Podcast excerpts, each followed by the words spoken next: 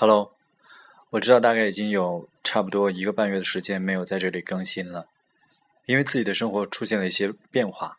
这些变化有好也有坏，于是想让自己有更多的时间去四处看一看，所以有一个长达二十天的旅行计划，从云南到东南亚，去过的和没有去过的地方，一个人拉着行李箱，背着双肩书包，从高原四千多米。然后会回到海滩，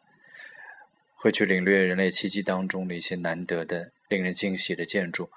也会和最平凡普通的人们一起聊天，发现他们跟我们不一样的人生过程。这是一个非常奇妙的事儿，所以说，